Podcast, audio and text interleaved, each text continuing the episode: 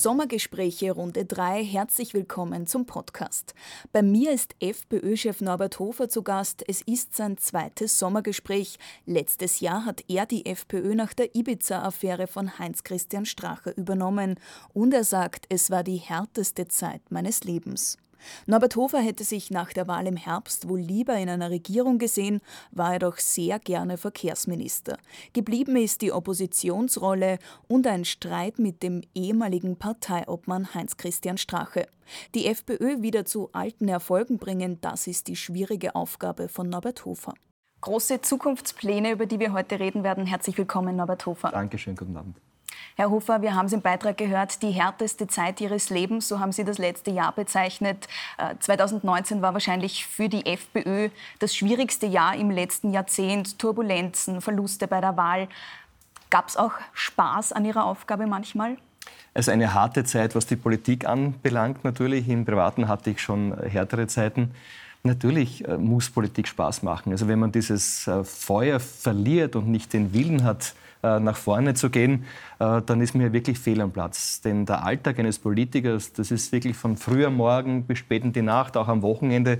Und da braucht man dieses innere Feuer, um auch bestehen zu können. Gab es da auch Tage im letzten Jahr, wo Sie gesagt haben, wo Sie nicht dieses Feuer hatten? Ja, natürlich. Ich bin ja auch nur ein Mensch, wo ich dann einmal müde bin, aber dann steige ich aufs Mountainbike oder setze mich äh, ins Cockpit und es geht mir besser oder fahren nach Kroatien. Sie waren heuer schon zweimal in, in Kroatien. Jetzt gibt es seit Mitternacht eine Reisewarnung für Kroatien. Viele Urlauber sind da überrascht worden. Ist natürlich bitter, wenn man gerade auf Urlaub gefahren ist. Aber die Zahlen, die sind sehr gestiegen in Österreich und ein Drittel davon äh, waren Reiserückkehrer und der Großteil davon auch in Kroatien. Muss man da nicht handeln angesichts solcher Zahlen? Ich habe gehört, dass das Virus mit dem Auto nach Österreich kommt. Ähm aber nur dann, wenn man ein Kennzeichen aus Österreich hat, interessanterweise.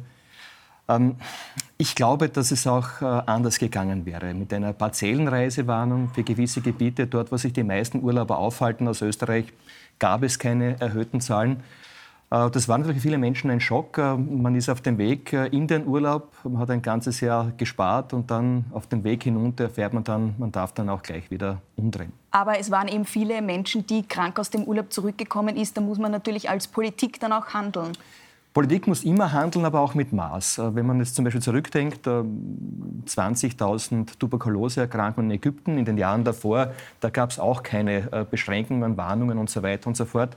Ich bin sehr dafür, dass man sehr, sehr vorsichtig äh, mit äh, dem Virus umgeht und auch die richtigen Maßnahmen setzt, aber eben nicht äh, überzieht. Wir könnten ja aus dem gleichen Grunde sagen, es gibt in Wien viele Fälle, wir machen hier eine Reisewarnung. Das wäre genauso falsch. Mhm. Aber es ist natürlich so, in Kroatien, das zeigen auch die Zahlen, dass dort das Virus außer Kontrolle ist, dass dort die Dunkelziffer höher ist und es ist auch nicht sicher, ob denn wirklich, dort wird auch viel weniger getestet als in Österreich. Also da gibt es doch schon eine Gefahr. Gut, es gibt keine Zahlen zu Dunkelziffern, sonst wären es ja keine, keine Dunkelziffern. Ja, aber dort zum Beispiel sind und sehr viele von den positiv getesteten, von den Getesteten sind einfach sehr viele positiv und das ist schon ein Anzeichen dafür, dass, man, dass das Virus außer Kontrolle ist, heißt aber, zum Beispiel von der WHO. Aber was wird jetzt gemacht? Äh, es gibt es diese äh, Kontrollen an der Grenze. Äh, wir wissen äh, von den Behörden in den Ländern, das Personal ist nicht da, um hier kontrollieren zu können. Wir wissen weiters, äh, dass auch in gewissen Ländern Westbalkan Tests ausgestellt werden, die nicht ganz so hundertprozentig den Tatsachen entsprechen. Wir wissen aus Österreich, dass etwa 50 Prozent der positiven Tests gar nicht positiv sind. Und die Gesundheitsbehörden Wie meinen Sie, vom dass, dass 50 Prozent nicht positiv sind? Das ist ja alles geprüft. Ja, aber das, das, werden Sie ja auch gehört haben in den letzten Wochen, dass wenn äh, die durch ähm, die, die, die Infektionen insgesamt äh, nicht sehr, sehr hoch sind, äh, Durchseuchung nicht sehr hoch sind, dass dann äh, der Fehler bei den positiv getesteten besonders groß ist, nämlich das, etwa das 50 Das wird jetzt das Gesundheitsministerium bestreiten. Das glaube ich nicht. Das, das würde mich sehr wundern, wenn die das bestreiten. Die werden das hoffentlich auch wissen.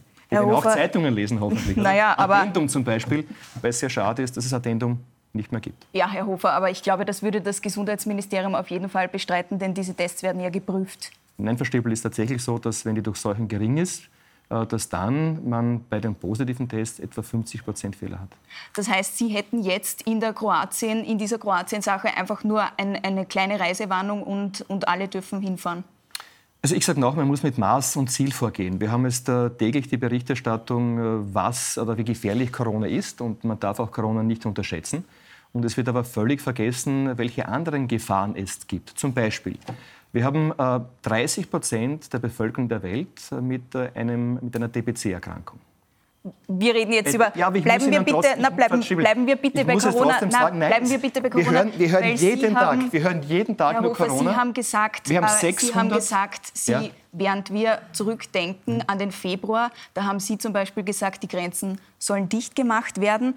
Und da gab es in Italien schon eine Krise, aber in Österreich noch praktisch gar keine aber Fälle. Stimmt, aber wie ich da antworte, Sie, müssen Sie schon mir überlassen. Da haben Sie gesagt, die Grenzen müssen zu sein. Ja, aber wie ich antworte, Was ist jetzt der Unterschied? Wie ich antworte, darf ich schon selbst entscheiden. Das Dankeschön. Selbst ja. entscheiden. Also damals Anschober, also wie gesagt, in Italien gibt es das Problem, die Grenzen müssen jetzt dicht gemacht werden, hat Anschober gemeint, das Virus kennt keine Grenzen. Und eine Grenzschließung wäre eine rein politische Maßnahme und daher nicht notwendig. So. Wir haben damals nicht gewusst, was auf uns zukommt. Deswegen war die Maßnahme damals auch richtig. Heute wissen wir, äh, viel mehr über das Virus als damals der Fall war. Und ich sage noch einmal, man muss schon vergleichen. Wir haben 1,5 Millionen Menschen, die an DPC sterben pro Jahr. 1,5 Millionen. 700.000, die an AIDS gestorben sind. Wir haben 10.000 äh, HIV-Fälle in Österreich, 2.500 Tote. Wir haben 600 DPC-Erkrankungen. Also alles das wird völlig weggewischt. Oder 4.500, die an Krankenhauskeimen sterben in Österreich. 4.500. Und ich möchte Wollen Sie gar damit nicht wissen, sagen, dass das Coronavirus auch harmlos ist? DPC ist ja auch nicht harmlos. Ja, aber Sie stellen das AIDS jetzt so hin, als, als, würde Corona da jetzt Krankenhauskeime sind so auch ernst nicht genommen werden harmlos. Ja, ist auch sehr, sehr gefährlich. Und ich möchte gar nicht wissen, wie viele Menschen jetzt nicht ins Spital gehen, keine Vorsorgeuntersuchung machen und wie viele Fälle wir dann haben werden in Zukunft, wo aufgrund dieser fehlenden Untersuchungen dann ebenfalls viele Menschenleben zu beklagen. Aber was würden Sie gegen Corona machen jetzt? Also ich glaube, dass aufgrund aller Erfahrungen, die wir heute haben, äh, wichtig ist, Hygiene natürlich, auch Abstand einzuhalten. Bei der Maskenpflicht, das wissen Sie, bin ich äh, anderer Meinung. Ich glaube, dass wir in Gesundheitseinrichtungen, über dort, wo Menschen zusammenkommen, die äh, eine Vorerkrankung haben oder die schon älter sind, besonders geschützt werden müssen, dort die Maskenpflicht haben, aber in weiteren Bereichen nicht. Mhm. Ähm, sind Sie eigentlich Zecken- oder Grippe geimpft, Herr Hofer? Ich habe keine Grippeschutzimpfung, äh, ich bin aber Zeckenschutz geimpft. Und Sie haben gesagt, Sie würden sich nicht gegen Corona impfen lassen. Warum?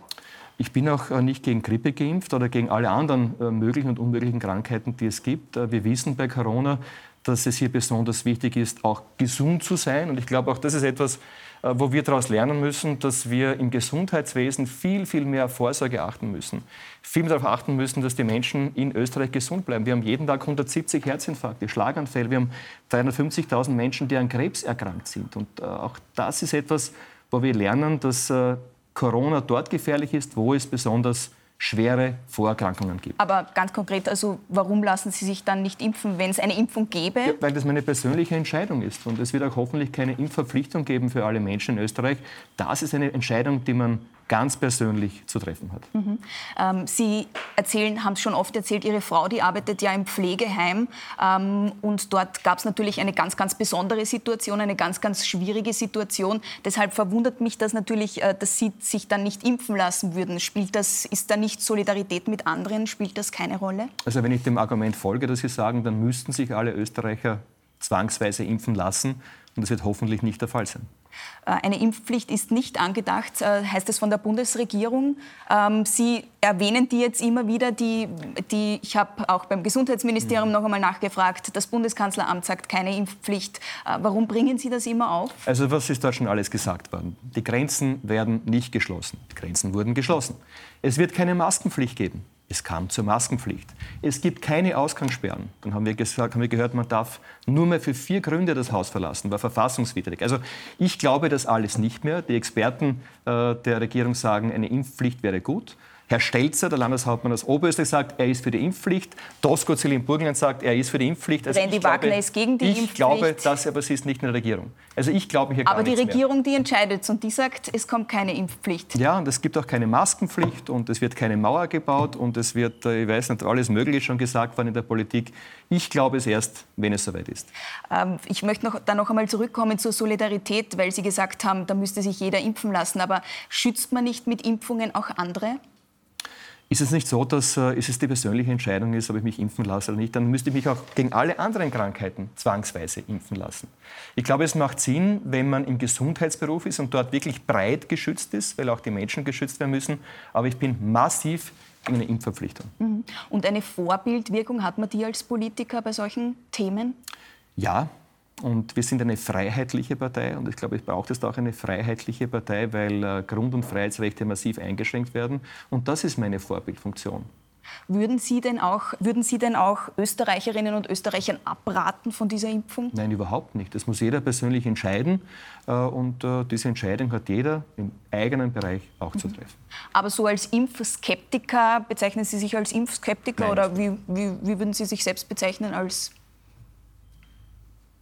nicht als, als Impfskeptiker auf jeden Fall. Mhm.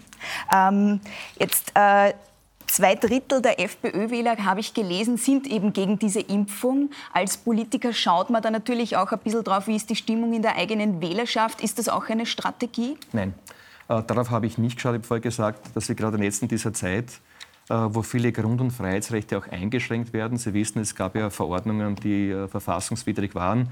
Äh, das Ministerium, das Gesundheitsministerium hatte außerdem bei den letzten Verordnungen sich immer wieder auch schwere Schnitzer geleistet oder besser der Gesundheitsminister, 27 Fehler auf drei Seiten. äh, in der Volksschule hätte der Herr Anschober als Lehrer wahrscheinlich den Kindern einen Fünfer gegeben, wenn so etwas gewesen wäre.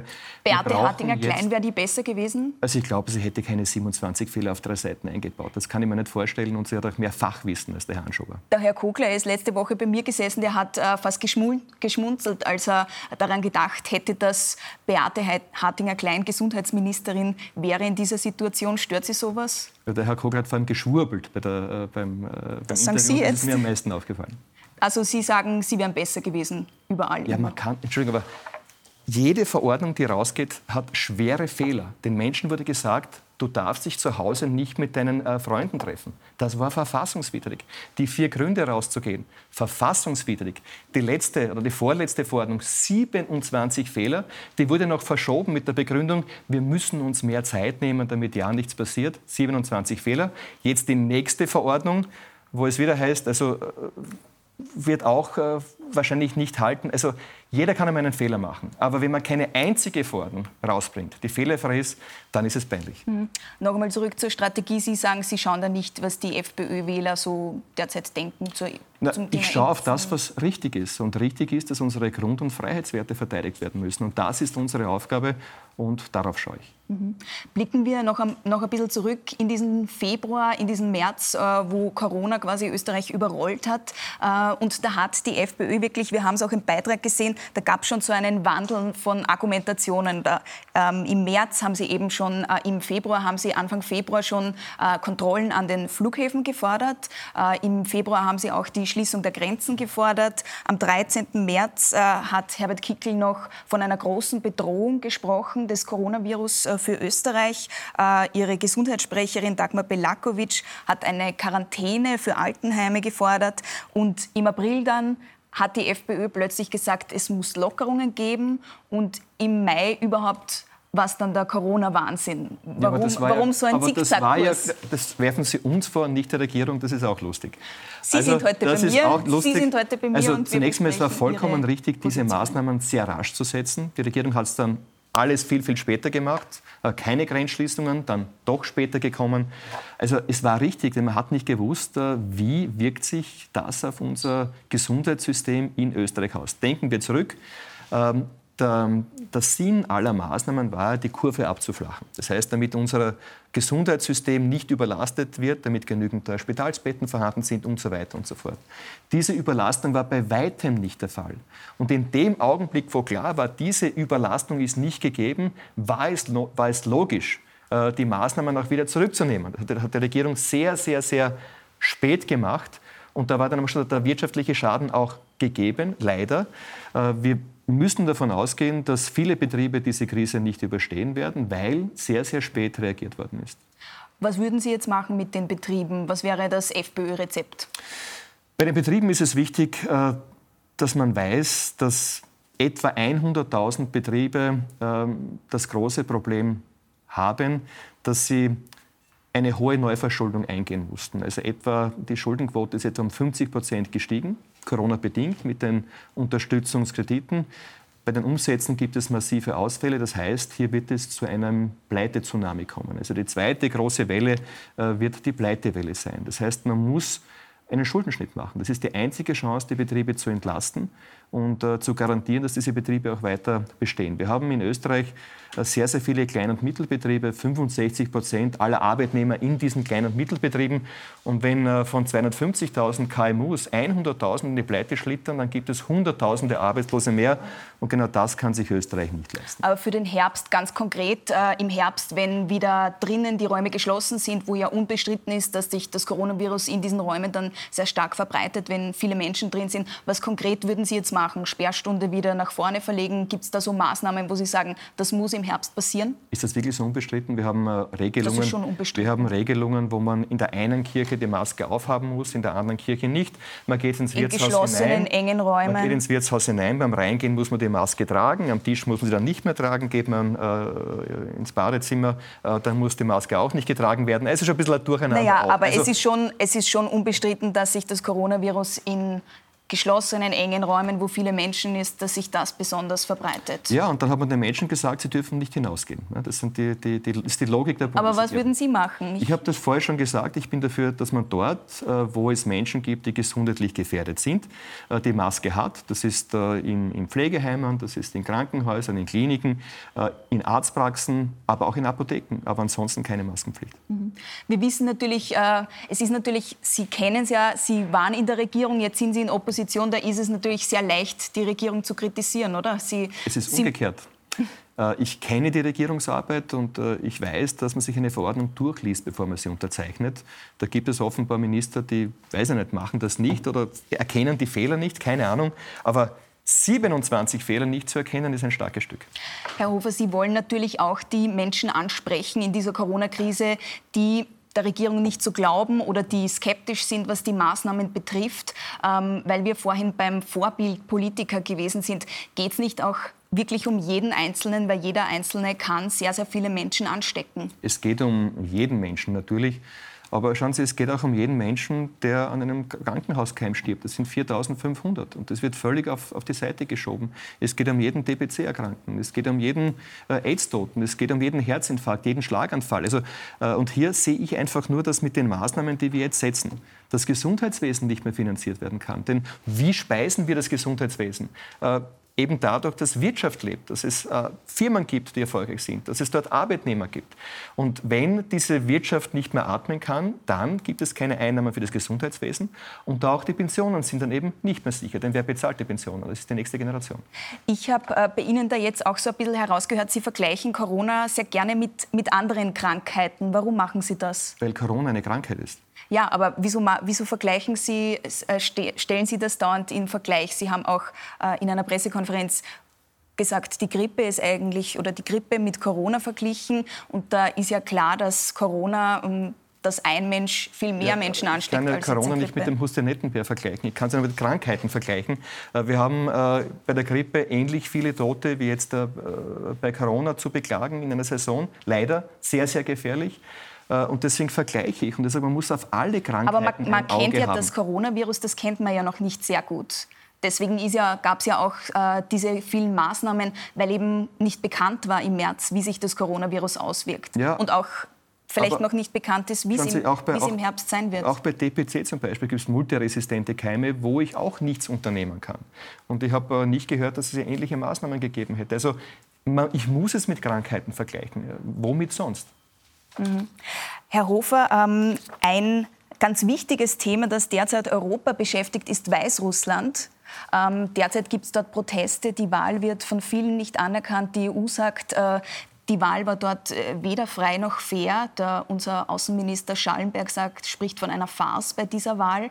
Ähm, es geht um Präsident Lukaschenko, der seit äh, mehr als 20 Jahren dort Präsident ist. Ich habe jetzt von der FPÖ nichts gelesen. Wie sehen Sie denn diese Wahl? Also zunächst einmal ähm, ist es völlig klar, dass eine Wahl so ablaufen muss, dass sie rechtens ist. Ich spreche aus eigener Erfahrung. Ähm, und äh, das Wahlergebnis muss so sein, dass der Wille der Bürger abgebildet ist. Wenn das in Weißrussland, ich war nicht dabei, aber nach allem, was wir jetzt wissen aus Österreich, war das dort offenbar nicht der Fall. Und da hat natürlich die äh, Europäische Union, aber jedes Land die Verantwortung, auch zu sagen, äh, dass der Wille der Bürger ernst zu nehmen ist. Mhm. Vor allem auch dann, wenn ich ergänzen darf, wenn Proteste ähm, mit Gewalt niedergeschlagen werden. Da haben wir viele sehr, schreckliche sehr Bilder gesehen. Situation. Ja. Mhm. Ähm, Russland und Weißrussland haben eine sehr enge Verbindung. Präsident Putin hat da auch schon seine Hilfe angeboten. Jetzt haben Sie auch ein enges Verhältnis zu Präsident Putin. Die FPÖ hat diesen Kooperationsvertrag mit Putins Partei der ja auch in Ihrer Partei recht kritisch gesehen wird. Zum Beispiel der Herr Heimbuchner aus Oberösterreich ist da dagegen. Halten Sie angesichts auch solcher Umstände an diesem Kooperationsvertrag fest? Also ich weiß nicht, äh, ob äh, Putin jetzt wirklich die Hilfe angeboten hat. Es wird er hat die Hilfe zugesagt, behauptet. militärische. Es wurde aber auch gesagt, Hilfe. das betreffe ganz andere Fälle. Ich weiß es nicht. Ich kann nur eines sagen, äh, bei Bürgerprotesten militärisch einzugreifen, ist etwas, was wir strikt ablehnen. Und diesen Kooperationsvertrag, werden Sie den weiter weiter beibehalten? Der Kooperationsvertrag ist einer, wo es darum geht, dass junge Menschen aus Russland nach Österreich kommen, hier das Land kennenlernen und umgekehrt, dass man als Partei ähm, zusammenarbeitet und äh, das ist es auch schon. Aber da sehen Sie kein Problem, wenn es äh, mit Putin ist ja auch eine umstrittene Figur? Also Sie müssen wissen, ähm, Länder haben Interessen. Äh, und äh, andere Länder entscheiden selbst, äh, wer sie führt und wie dort auch die Parlamente zusammengesetzt sind. Es gibt viele Politiker auf der ganzen Welt, die aus Österreich kritisch gesehen werden, aber die Entscheidung über die Politik in anderen Ländern wird dort getroffen und nicht in Österreich. Hm, aber Weißrussland zum Beispiel, äh, der Herr Lukaschenko wird jetzt als muss, der letzte Diktator Europas Es muss bezeichnet. natürlich demokratisch sein. Schauen Sie, äh, auch äh, Präsident Trump wird äh, in Österreich äh, sehr, sehr kritisch gesehen, aber ich habe jetzt gehört, dass er äh, von Sebastian Kurz sehr begeistert ist. Wie sehen Sie ihn eigentlich jetzt? Präsident Trump, weil da gab es ja auch Sympathien zu Beginn. Hat sich das verändert? Ich sehe das äh, emotionslos. Ähm, es wird die Person Präsident in den USA, die von der Mehrheit gewählt wird. Äh, jetzt haben, haben Sie schon einen Favoriten für die Wahl? Im Nein, denn ich, äh, mein Großvater war zwar Amerikaner, aber ich selbst bin äh, keiner mehr und da habe ich keinen Favoriten. Wir kommen jetzt zu einem interessanten Thema, nämlich Ihrer Partei. Mhm. In diesen Tagen, in diesen Stunden entscheidet die Wiener Wahlbehörde, ob Heinz-Christian Strache zur Wienwahl antreten kann. Es gibt da eine Debatte, ob sein Lebensmittelpunkt in Klosterneuburg oder in Wien ist. Und da wird eben gerade entschieden, ob das so ist und ob er zur Wahl antreten kann. Jetzt haben Sie schon über eine Anfechtung nachgedacht dieser Wahl, falls Strache antritt. Bleiben Sie da dabei?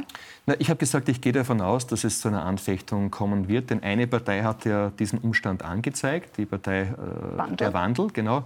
Und ich gehe davon aus, dass diese Partei, wenn anders entschieden werden sollte, auch äh, rechtliche Schritte ergreifen wird. Schauen Sie, mir ist es relativ egal. Ähm, wenn die Wahlbehörde so entscheidet, äh, dass er hier wahlberechtigt ist, dann wird er zur Wahl antreten und wird äh, ein Ergebnis äh, bekommen, das ihn wahrscheinlich nicht freuen wird. So glaube ich, wird es heute sein. Und wenn die Wahlbehörde anders entscheidet, dann wird es anders sein. Ich sehe das völlig ohne Emotion. Aber fechten Sie als FPÖ diese Wahl an? Ich glaube, dass äh, andere das anfechten werden. Also Sie werden es nicht anfechten? Ich glaube, dass es nicht notwendig sein wird. Das würde mich nämlich, hätte mich nämlich interessiert, weil angesichts äh, Bundespräsidentenwahl, wir erinnern uns ja, glauben Sie, dass die Wähler noch einmal Verständnis hätten für so eine Anfechtung, eine Wahlwiederholung? Das ist gut, dass Sie das ansprechen. Das war damals eine interessante Situation, weil äh, ich kann mich gut erinnern, diese Bundesvorstandssitzung nach dem ersten Wahlgang, der recht, recht knapp war. Und ich war damals sogar gegen eine Anfechtung. Ich habe gemeint, das würde bei den Menschen nicht gut ankommen. Aber die Hinweise darauf, dass es schwere Verfehlungen gab, waren doch sehr, sehr intensiv. Deswegen auch die Entscheidung auf höchstgerichtlicher Ebene, äh, die Wahl zu wiederholen. Das war für mich nicht lustig. Auch für Professor van der Bellen war es nicht lustig, äh, sich ein ganzes oder fast ein ganzes Jahr im Wahlkampf zu befinden. Und dass wir dann noch einmal die Wahl wiederholen mussten, weil der Geber bei Covers nicht gehalten hat, das war natürlich besonders ähm, ja, absurd. Jetzt haben Sie das auch sehr kritisch gesehen mit dem, kommen wir zur Wienwahl zurück, weil die ist im Oktober, das haben Sie sehr kritisch gesehen mit dem Lebensmittelpunkt vom Herrn Strache. 2015 ist Herr Strache schon angetreten für die FPÖ, hat 30,8 Prozent gemacht, ein großer Erfolg. Damals war es der FPÖ auch egal, wo der Herr Strache wohnt. Naja, ich, ich, mein, ich will es mit, mit, damit intensiv beschäftigen, aber es war halt zumindest, oder ist zumindest halt nicht sehr, sehr wahrscheinlich, dass diese ganz kleine Wohnung mit äh, Familie, mit Hund äh, tatsächlich Lebensmittelpunkt wäre. Aber wie gesagt, das damals war es Ihnen auch aber egal. das entscheiden die Wahlbehörden. Ja, damals hat, glaube ich, die Mutter noch auf einer Wohnung er, gelebt. Er hatte damals schon zwei weiß, Wohnsitze. Ja, damals war es Ihnen egal. Ich muss sagen, ich habe den Heinz-Christian Strache noch nie in Wien in einer Wohnung besucht und kann Ihnen nicht sagen, wann er wo genau gewohnt hat. Mhm. Sie sind ja schon lange FPÖ-Politiker seit äh, 1994 und äh, da bekommt man ja viele Krisen mit. Die FPÖ hat es immer wieder sozusagen zerrissen, muss man sagen. Äh, 2002 gab es große innerparteiliche Turbulenzen. Sie erinnern sich vielleicht an den Parteitag in Knittelfeld äh, und an die anschließende Neuwahl. Und da gibt es eine Aussage von Ihnen im Archiv äh, zum Thema Krisen in der FPÖ. Mhm. Mein Credo ist Vernunft. Und vernünftige Politik zu machen heißt, dass man Diskussionen, die es gibt, ausdiskutieren muss, natürlich intern und dann gemeinsam gestärkt in eine Richtung arbeitet. Die Gegner sitzen ja nicht in den eigenen Reihen, sondern die Gegner sitzen dort, wo Gusenbauer zu Hause ist und wo Van der Bellen zu Hause ist. Angesichts dieser vielen Turbulenzen in der FPÖ sitzen die Gegner nicht doch manchmal in der eigenen Partei? Jetzt, wenn ich die Bilder sehe, dann weiß ich, es tut manchen Menschen gut, wenn sie ein bisschen älter werden. Ach so? Interessante Aufnahmen. Äh, ja, die, die, Gegner die, Gegner dürfen natürlich nicht in der eigenen Partei sitzen. Und äh, das ist ja äh, wahr, was ich damals gesagt habe. Und das muss ja auch meine Aufgabe sein als Bundesparteiobmann, äh, die Weichen so zu stellen, dass die Partei frei ist für die inhaltliche Arbeit. Denn es interessiert keinen Österreicher, ob eine Partei interne Probleme hat, sondern die Österreicher wollen wissen, was kann diese Partei für mich tun. Nur das zählt, alles andere ist völlig uninteressant. Mhm. Aber Heinz -Christian, mit Heinz-Christian Strache verstehen Sie sich wahrscheinlich jetzt schlechter wie mit jetzt Werner Kogler oder Pamela Rendi-Wagner, oder? Ja, wir haben gar keinen Kontakt und wenn ich nicht permanent von Journalisten gefragt werden würde, müsste ich mich gar nicht damit befassen. Nein, Sie haben recht, ich habe äh, mit Werner Kogel eine gute Gesprächsbasis, auch mit äh, Frau Dr. Randy Wagner, auch mit vielen anderen, auch mit, mit Hans-Peter Doskozil und vielen anderen Politikern, wenngleich wir natürlich äh, eine andere politische Ausrichtung haben. Aber ich glaube, in der Politik muss es schon wichtig sein, dass man ähm, eine Gesprächsebene sich auch aufbaut, denn man muss auch im Parlament zusammenarbeiten und äh, das macht auch unser System, unsere Demokratie aus. 30,8 Prozent hat die FPÖ bei der Wienwahl das letzte Mal erreicht. Ich habe es vorhin schon erwähnt. Ähm, jetzt schaut es mit den Umfragen und dem Spitzenkandidat äh, Dominik Knepp jetzt nicht so gut aus. Äh, haben Sie ein Wahlziel? Können Sie uns da eine Zahl nennen? Nun, zunächst muss Dominik Knepp eine Suppe auslöffeln, die andere eingebrockt haben. Ich habe ihm gesagt, du, es ist nicht so wichtig, ob du bei dieser Wahl, ich weiß nicht, 12 Prozent machst oder 13 oder 14 oder 15, sondern du brauchst ein Ergebnis und eine Mannschaft, auf der du für die nächsten Jahre aufbauen kannst. Denn interessant wird für uns die nächste Wahl in Wien, äh, weil die Partei sich hier wieder stärken muss, Kraft finden muss. Man darf nicht vergessen, die Probleme kamen ja aus Wien. Und Dominik Nepp ist jetzt die Person, die ja auch anders auftritt, also ohne Schnappatmung, in aller Ruhe versucht, die Inhalte für die Menschen in Wien umzusetzen. Und das ist der wichtige Punkt. Und darauf Eine Zahl? Eine Zahl? Ich habe vorher schon gesagt, es wird eine Zahl sein, die ist zweistellig, 12, 13, 14, 15. In diese Richtung wird es gehen. Mhm. Sie haben ja, die FPÖ war ja eigentlich immer auf eine Person zugeschnitten, muss man sagen. Jörg Haider, Heinz-Christian Strache. Es gab immer eine Figur, die die Politik geprägt hat. Jetzt sind es Sie Sie werden oft als das freundliche Gesicht in der FPÖ bezeichnet und Herbert Kickl als äh, der harte Oppositionspolitiker. Wird diese Doppelspitze langfristig funktionieren? Das mit dem einen Gesicht wird zwar oft gesagt, aber ist in Wirklichkeit gar nicht richtig. Also äh, blenden wir zurück ins Jahr 2016, Bundespräsidentenwahl. Das war das beste Ergebnis eines Kandidaten in der Geschichte der FPÖ und das war gerade nicht der Bundesparteiobmann. Das heißt, es gibt viele Personen, die äh, erfolgreich sein können und gute Wahlergebnisse einfahren können. Wenn ich mir unsere Landesparteiableute anschaue, vorher schon Dominik Nepp erwähnt. Aber Heinz-Christian Strache war die, wichtigste Person ja, für mehr als ein Jahrzehnt. zum Beispiel das Ergebnis in Oberösterreich, äh, auch über 30 Prozent mit Dr. Manfred Heimbuchner. Da wird auch gewählt werden äh, demnächst und äh, wer wird dort das Land ordentlich aufmischen. Zur Doppelspitze ist das ein Zukunftsmodell, an dem Sie festhalten werden? Äh, das, das, das Vokabular der Doppelspitze. Es ist, Herbert Kickl ist Clubobmann und ich bin Bundesparteiobmann. Wir haben ja auch in anderen Parteien Clubobleute und Bundesparteiobleute und jeder nimmt seine Aufgabe wahr. Ähm, dass wir hier einen besonders starken Clubobmann haben, das mag einige stören, mich freut es. Mhm. Aber das, das, das bleibt so. Also da sagen Sie, dass, äh, man sieht, äh, man sieht den Herrn Kickel sehr stark, man sieht Sie sehr stark, aber ähm, da gab es auch immer wieder widersprüchliche Ansichten in, in der letzten Zeit. Der Herr Mölzer hat einmal gesagt, ob man da mit Wahlen gewinnt, bleibt abzuwarten. Ähm, ja, ich warte das gerne ab und bin davon überzeugt, dass wir Wahlen gewinnen. Also die nächste Nationalratswahl ist ja noch, da ist noch ein bisschen Zeit oder auch nicht. Man wird sehen, es kann durchaus sein, dass die jetzige Regierung äh, nicht die ganze ähm, Periode durchhalten wird. Würde mich, äh, Prognosen wundern. sind schwierig ja, in der österreichischen aber, Innenpolitik. Aber Sie wissen, bei den letzten äh, Perioden hat es auch meistens nicht geklappt. Mhm. Weil Sie das vorher gesagt haben, der Herr Nepp hat die Suppe auszulöffeln. Ähm, jetzt die Sache mit dem Herrn Strache 2019, Mai 2019, dann gab es eine Nationalratswahl. Ähm, ab wann sind Sie eigentlich für die Wahlergebnisse verantwortlich? Weil jetzt heißt es immer der Herr Strache und äh, Sie haben da die Suppe auszulöffeln. Ab wann sind Sie verantwortlich? Es ist immer jeder für sein Wahlergebnis verantwortlich. Ich war für mein Bundespräsidentenwahlergebnis verantwortlich. Ich war für das Nationalratswahlergebnis verantwortlich, wenngleich da auch einige Dinge waren, die nicht ganz leicht zu handeln waren. Es ist jeder Landesobmann verantwortlich, aber äh, es sind auch äh, Gefäße, die kommunizieren. Also bei einer Landtagswahl spielt ja nicht nur die Stimmung auf Landesebene eine Rolle, sondern auch immer, was tut sich auf Bundesebene. Ähm, aber wir sind ein Team und wir halten zusammen und mir macht es äh, große Freude. Aber bei der Nationalratswahl haben Sie auch als Grund gesagt, die Spesenaffäre war der Grund für das schlechte Abschneiden. Ist auch wieder der Herr Strache schuld? Äh, wir haben in der Woche vor der Wahl Werte gehabt von 22 Prozent. Das heißt, wir hätten es sogar schaffen können, trotz Ibiza als zweitstärkste Partei durchs Ziel zu gehen, war dann aufgrund äh, der sogenannten Spesenaffäre nicht der Fall. Deswegen auch meine Verantwortung, dass in der FPÖ alles so organisiert ist. Und da ist äh, Dr. Manfred Heimbuchner einer, der die Arbeitsgruppe Compliance leitet, damit ich mir über solche Dinge keine Sorgen machen muss, wo das automatisch funktioniert. Compliance, weil Sie es ansprechen.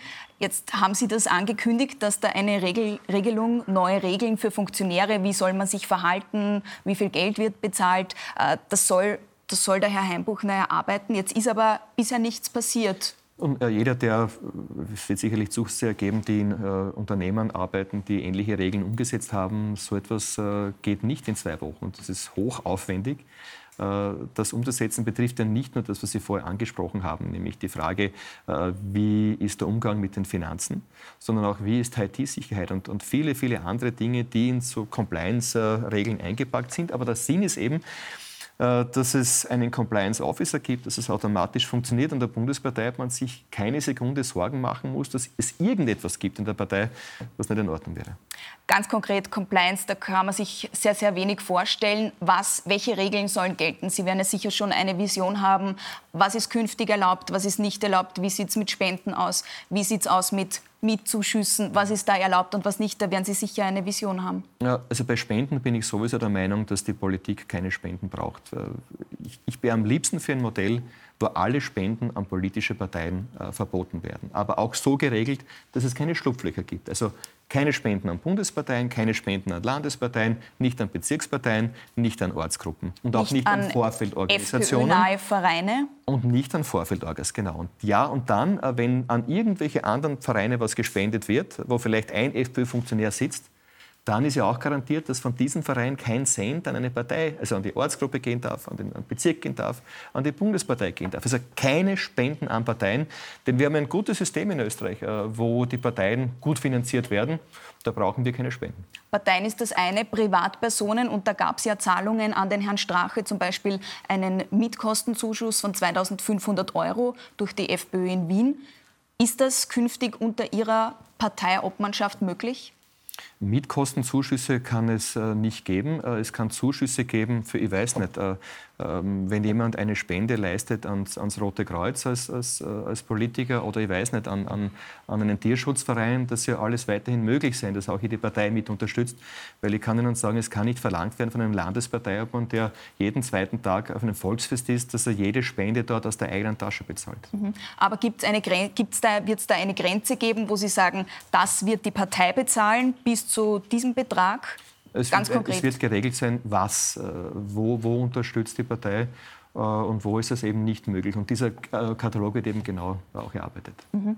Sie haben ja damals auch den Herrn Strache immer wieder getroffen, nehme ich an, und haben gewusst, wie er so lebt. Haben Sie sich da nie Gedanken gemacht, woher das Geld kommt? Also gewusst, wie er so lebt. Herr Strache hat auch meine andere Beziehung gehabt, eine andere Ehe gehabt. Ich habe nicht gewusst, wie viel ähm, wie seine privaten Finanzen aussehen. Mhm. Noch einmal zu den Compliance-Regeln zurück. Äh, wann, wann gibt es die? Wann wird man die sehen dürfen? Nun, der gesamte Prozess äh, nimmt in etwa ein Jahr in Anspruch, äh, bis das auch zur Umsetzung kommt, äh, bis ein Compliance Officer auch eingesetzt wird. Das heißt, das wird äh, nach dem Jahreswechsel wohl soweit sein. Mhm. Das dauert so lang, weil das Ibiza-Video gibt es ja schon seit Mai 2019. Da könnte Nein, das hat damit nichts zu tun. Es, hat, es, ist wirklich ein Prozess. Also wenn, wenn, Sie wirklich, wenn Sie wirklich Experten fragen, wie lange das dauert, äh, es ist ja eine Riesenorganisation. Wir haben ja die Bundespartei, Landesparteien, Bezirke, Ortsgruppen, 50.000 Mitglieder. Das muss ordentlich gemacht sein und Dr. Heimbuchner macht das hervorragend. So wird auch Dr. Andreas Rabel, der die Arbeitsgruppe Zukunft leitet, auch das sehr, sehr gut macht und ähm, bin sehr zuversichtlich, was die Zukunft anbelangt. Herr Hofer, die Ibiza-Affäre, die Spesen-Affäre haben wir schon besprochen. Ähm, die Casinos Austria-Affäre, äh, die Bestellung äh, von Peter Siedlow als Finanzvorstand der Casinos Austria, das sind alles sehr, sehr große Themen. Die Themen werden im Untersuchungsausschuss derzeit behandelt. Wir haben natürlich in diesem Sommergespräch nicht die Zeit, dass wir diese, all diese Fragen klären. Aber am Wochenende ist auch ein kleines Detail aufgetaucht, und zwar dass äh, das Glücksspielgesetz, das ausgearbeitet worden ist, direkt von einer FPÖ-Mailadresse einer ehemaligen Mitarbeiterin von Finanzstaatssekretär, des ehemaligen Finanzstaatssekretär Fuchs, ähm, von einer FPÖ-E-Mail-Adresse an den Herrn Siedlow geschickt worden mhm. ist, der in den Casinos Austria sitzt, hat das Profil berichtet. Darf sowas sein? Also ich habe das auch nur gelesen. Äh, ich weiß nicht, was diesen, mit diesem E-Mail verschickt worden ist. Ich glaube, dass es das Glücksspielgesetz nicht äh, ungewöhnlich ist, dass äh, Entwürfe ähm, verschickt werden. Es gibt sogar Begutachtungsverfahren bei Gesetzen äh, in Österreich, wo jeder Einsicht nehmen kann. Also man wird sich genau anschauen müssen, was da genau drinnen gestanden ist. Mhm. Aber wenn es schon so Vorwürfe gibt, auch gegen den Herrn Siedlow, und dann, dann wird das von der FPÖ-E-Mail-Adresse geschickt, ist es ist jetzt nicht so eine schöne Optik, oder? Ich glaube, dass diese Vorwürfe damals nicht bekannt werden. Schon haben sie die Vorwürfe auch bestätigen lassen. Ich weiß es nicht. Und ich glaube, Österreich hat auch ganz andere Sorgen. Mhm. Sie waren ja auch Zeuge im Untersuchungsausschuss im Juli. Äh, Sie, ja, ja, ja. Und Sie haben, Sie haben gesagt, Sie möchten nie zu einem Untersuchungsausschuss eigentlich als Zeuge gelade, geladen werden. Ähm, jetzt, haben Sie, jetzt haben Sie dort gesagt, äh, dass die Positionen in der in den Aufsichtsräten zu einem 2 zu 1 Schlüssel vergeben werden. Also wenn es einen Minister gibt, der kann zwei Personen auswählen, also Minister von einer Partei und der andere, die andere Partei kann einen auswählen. So einfach ist das nicht. Ist das wirklich? So ist das wirklich? Jetzt hat die FPÖ jahrzehntelang äh, schon ja. Haider ja. den Zitat rot-schwarzen rot Proports kritisiert und Sie haben dann so einen 2 zu 1 Schlüssel. Warum? Aber um Gottes Willen, das ist ja was völlig anderes. Also zunächst einmal kann man nicht irgendwas, kann nicht der andere Minister was auswählen. Es gibt die Ministerverantwortung. Das heißt, äh, der Minister ist für sein Ressort verantwortlich. Ähm, und bei den Aufsichtsräten ist es so, äh, dass es hier auch eine Verantwortung gibt äh, im Rahmen der Eigentümervertretung. Das heißt, der Minister, das Ministerium entscheidet, wie werden die Aufsichtsräte besetzt. Die Personen mussten geeignet sein. Wir haben uns damals gesagt, äh, wir wollen eine Verschränkung haben, nämlich dass auch der Koalitionspartner Vorschläge machen kann und Personen vorschlagen kann, die fachlich geeignet sind. Und genau das ist passiert. Und, äh, sind aber auch oft FPÖ-nahe Menschen, zum Beispiel nicht, bei Ihnen. Um Gottes Willen, FPÖ-nahe Menschen. Es sind auch FPÖ-nahe Menschen in den Aufsichtsräten. Na, wie kann, wie kann sowas geben? Wenn man, wenn man so lang gegen dieses System Stimmt. kämpft, äh, warum, Bitte warum endet man, endet man das System mit Vorständen. Ja? Der Aufsichtsrat kontrolliert der kontrolliert. Ja? Und da sind eben die Personen, die ausgewählt worden sind. Bei den Vorstädten gibt es ein ganz, ganz äh, genaues Verfahren, wie ein Vorstand auszuwählen ist. Der muss sich einem Hearing stellen und allen möglichen Dingen. Und wenn Sie sich anschauen, wenn ich im, im Vorstandsbereich bestellt habe, schauen wir mal zur Ausdruckkontrolle. Ja? Äh, ich glaube nicht, dass Frau Dr. Hackel eine Freiheitliche ist oder der Herr äh, Axel Schwarz. Es gab aber auch einen ja. FPÖ-nahen ja, Kandidaten, der, der dann auch vorher an Partei, an ja, an, an, Vereine gespendet hat. Der Herr Stieglitz zum Beispiel. Ähm, also da, der war, da der war Vorstand. Ja, hören Sie auf, der war da nicht Vorstand, der war Aufsichtsrat. Ja, wir haben ja gerade von Aufsichtsräten ich gesprochen. Ich habe gerade von Vorständen gesprochen. Also ich habe ja. von Aufsichtsräten gesprochen. Und ich habe ja gesagt, es gibt einen großen Unterschied zwischen, zwischen Aufsichtsräten und Vorständen. Ja, aber bei, bei den Vorständen ist ein genaues Verfahren durchzuführen, wie ein Vorstand zu bestellen ist, Hearing und so weiter und so fort. Und der Bestgereite wird es. Und uh, schauen Sie mal zur ÖBB. Dr. Andreas Mate, ein Spitzenbahnmanager, mir wäre nie eingefallen, den, den abzulösen. Ich kann Ihnen garantieren, uh, dass ein andersfärbiger Minister, so wie das früher mal der Fall war, uh, einen blauen Vorstand vielleicht sehr, sehr rasch abgelöst hätte. Sie haben es auch im Untersuchungsausschuss oft gesagt, ist äh, Vorstand und Aufsichtsrat, daher weiß ich das natürlich. Mhm. Aber es ist trotzdem so, warum man so einen Schlüssel braucht, wenn man man könnte ja einfach die besten Köpfe auswählen. Warum ja, das ist haben das wir so gemacht. Aber warum ist das, das hat, so ein Schlüssel nein, nötig? Das, ich habe gesagt, es kann auch der Koalitionspartner Vorschläge für geeignete Persönlichkeiten machen. Das war nicht wie bei der Commerzbank in Burgenland, äh, wo der Dachdecker und, und ich weiß nicht, der, der Fliesenleger und sonst irgendjemand äh, eine Bank kontrolliert. Das waren hervorragende Persönlichkeiten und sind es noch immer. Aber warum nicht nur die Besten? Ja, wollen Sie bezweifeln, dass äh, die Persönlichkeiten, die in Aufsichtsräten tätig waren, äh, nicht qualifiziert waren? Nein, aber ich sage nur, es ist, es ist irgendwie erstaunlich. Kann man das System nicht ändern, wenn man dann eine also wenn man das System komplett ist? ändern wollte, also wir haben auch mal darüber diskutiert, müsste man eine Ausschreibung machen, österreichweit, äh, um Aufsichtsräte auszuwählen. Und wie kann dann äh, die Eigentümerverantwortung wahrgenommen werden? Äh, ich, ich, muss ja, ich muss ja äh, bei den Aufsichtsräten anders vorgehen als bei den Vorständen. Und ich glaube, es hat ja noch nie bei einer anderen Partei äh, irgendwann in den letzten Jahrzehnten in Österreich eine Ausschreibung, äh, Ausschreibung für Aufsichtsräte gegeben. Für Vorstände natürlich muss das der Fall sein, aber bei Aufsichtsräten wird das wohl schwer möglich sein. Also da könnte es keine Änderungen geben, falls Sie mal wieder in, in einer Regierung Wenn sind. Wenn wir wieder regieren, werden wir Spitzenpersönlichkeiten auswählen, die Aufsichtsräte besetzen, das auch sehr, sehr gut machen und bei den Vorständen jene nehmen, die am besten gereiht sind. Was ja ganz interessant ist, ganz generell bei diesem Ibiza-Untersuchungsausschuss, mit der Liebe zwischen ÖVP und FPÖ ist es wirklich endgültig vorbei, oder? Liebe? Äh, es war eine Koalition und keine, keine Ehe, das ja, ist die erste Sache. Äh, die Koalition hat sehr gut funktioniert. Äh, es tut mir leid, dass die Zusammenarbeit beendet ist, denn viele Dinge, die wir jetzt erleben, hätte es äh, mit uns in der Regierung nicht gegeben. Die Grünen gibt es ja praktisch nicht in dieser Regierung. Die, ich weiß nicht, die haben sich irgendwie aufgegeben. Es gibt eine türkise Alleinregierung mit einer Ausnahme der Gesundheitsminister, ähm, auch die Regierungsmitglieder. Also schauen wir, welche Personen ich da jetzt tätig jetzt sind. Eigentlich eine, Frau Danner, eine Frau Danner, die sagt, Airbus wird man noch kennenlernen, Airbus kennt die Frau Danner bis heute nicht und so weiter. Das ist keine Qualität. Das wäre bei uns anders gewesen. Ihr, zu Ihrer Lebensplanung zwölf Jahre hatte die FPÖ zwischen der Regierungsbeteiligung, äh, die bis 2005 äh, äh, gegangen ist, und dann bis 2017. Hätten Sie zwölf Jahre noch einmal in Opposition? Ist das Teil Ihrer Lebensplanung? Also Teil meiner Planung ist erst einmal inhaltlich so zu arbeiten, dass wir schauen, wie kann Österreich wieder aufgebaut werden. Da haben wir einen eigenen Expertenkreis eingesetzt, wo wir uns einmal in Wien getroffen haben, einmal in Scharnstein getroffen haben bei einer Veranstaltung. Das ist meine Lebensplanung. Wenn Sie mich fragen nach, nach der Partei, äh, ich habe sehr viel Ausdauer. Mhm. Ähm, eine staatstragende Partei wollen Sie werden, haben Sie gesagt, glaube ich, beim Aschermittwoch, bei der Aschermittwochsrede. Wie geht das? Ich habe gesagt, wir müssen eine staatstragende Partei sein. Und ich glaube schon, dass wir in der Regierungsverantwortung gezeigt haben, ähm, wie wir arbeiten. Wir sind hier gesessen vor nicht, etlichen Monaten äh, mit Jean-Claude Juncker und mit anderen Vertretern. Wir waren verantwortlich für die Ratspräsidentschaft, wo auch die Kommissare gesagt haben, das war eine der besten Präsidentschaften überhaupt. Äh, wir haben viele Maßnahmen in der Regierung umgesetzt, äh, die den Menschen sehr, sehr zugute gekommen sind. Also das ist wohl der Beweis dafür, dass wir das auch wirklich können. Über Ihre eigene Zukunft reden wir noch. Äh, vielleicht ergeben sich aber ein paar Sachen schon aus unseren Entweder-Oder-Fragen. Mhm. Ich habe da heute wieder welche vorbereitet. Sie kennen es vielleicht schon aus den letzten Wochen. Ich sage Ihnen zwei Beispiele und Sie entscheiden sich für einen. Ähm, Ihr Traumjob, Bundespräsident oder Verkehrsminister? Zuerst äh, Verkehrsminister, das ist schon erledigt, und äh, der nächste Punkt ist dann der Bundespräsident. Projekte von Türkisblau, Ihre Präferenz, Polizeipferde oder Rauchen in Lokalen? Polizeipferde. Mhm, interessant. Best of FPÖ, Abspaltung, BZÖ oder Team Strache?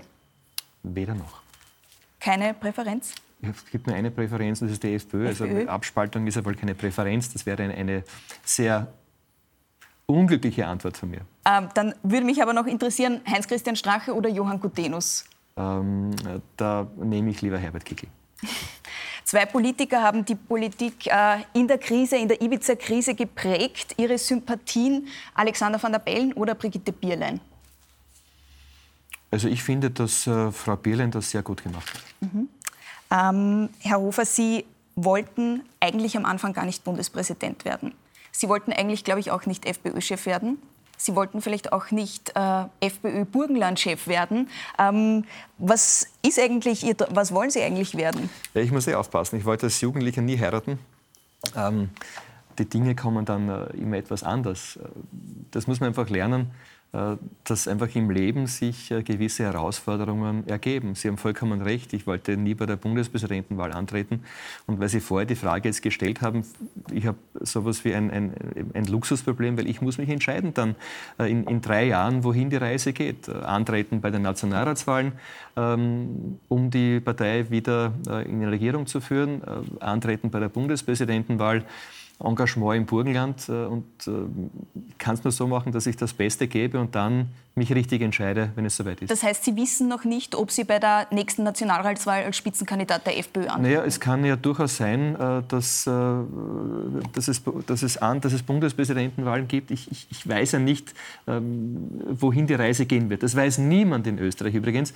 Wenn Sie jetzt äh, vor fünf Jahren gefragt hätten, wie wird die Politik in Österreich in fünf Jahren sein, oder vor zwei Jahren gefragt hätten, oder vor einem gewisse Jahr. Dinge kann man nicht planen. Ähm, aber zur Bundespräsidentenwahl, es gab eine Zeit, da haben Sie gesagt, Sie treten fix an. Dann haben Sie gesagt, wenn der Herr Bundespräsident Alexander van der Bellen noch einmal antritt, werden Sie nicht antreten. Können Sie es noch einmal klar sagen in diesem Sommergespräch, wie sieht das jetzt aus? Ja, das, so wie ich gesagt habe, also wenn der amtierende Präsident noch mal kandidiert, dann würde ich das, hätte ich das nicht vor. Ich höre aber, äh, dass es hier offenbar bereits andere Pläne geben soll, dass ein gewisser Herr Anschober äh, Kandidat sein könnte. Und das wäre ein Wahlkampf, der würde mich sehr interessieren. Wäre der Ihr, Liebling, Ihr Lieblingsgegner? Absolut. Mhm. Herr Hofer, äh, nach der recht anstrengenden Bundespräsident 2000, äh, Bundespräsidentenwahl 2016 haben Sie den Privatpilotenschein gemacht, habe ich gelesen. Und auf den sozialen Netzwerken präsentieren Sie sich das sehr oft als Pilot. Wir haben da ein Video vorbereitet, das auf TikTok, auf der Video-App, äh, das eigentlich sehr junge Menschen nutzen, muss man sagen. Online, da will man ja auch ein bestimmtes Image präsentieren. Was ist denn der Unterschied zwischen dem Politikerhofer und dem Pilothofer? Dem Pilothofer und dem Politikerhofer. Es ist ähm, eigentlich kein großer Unterschied, weil man auch als Pilot eine Awareness braucht, was die Situation anbelangt. Also zu schauen, äh, ist alles in Ordnung. Und man muss dann sehr, sehr rasch die richtigen Entscheidungen treffen. In der Politik, wenn die falschen Entscheidungen getroffen werden, dann ist es für die Partei und fürs Land schlecht und äh, beim Fliegen ist es äh, für die Gesundheit schlecht. Mhm. Gibt es da irgendeinen Charakter? Sind Sie da ein bisschen anders in der Luft wie am naja, Boden? Äh, man darf, ein Pilot ist keiner, der, der, hasardiert. Äh, das darf man nicht. Es gibt keine mutigen und alten Piloten. Es gibt entweder mutige Piloten äh, oder alte Piloten. Und äh, das kann man auch in der Politik so umsetzen, dass man sagt, man darf nichts aufs Spiel setzen.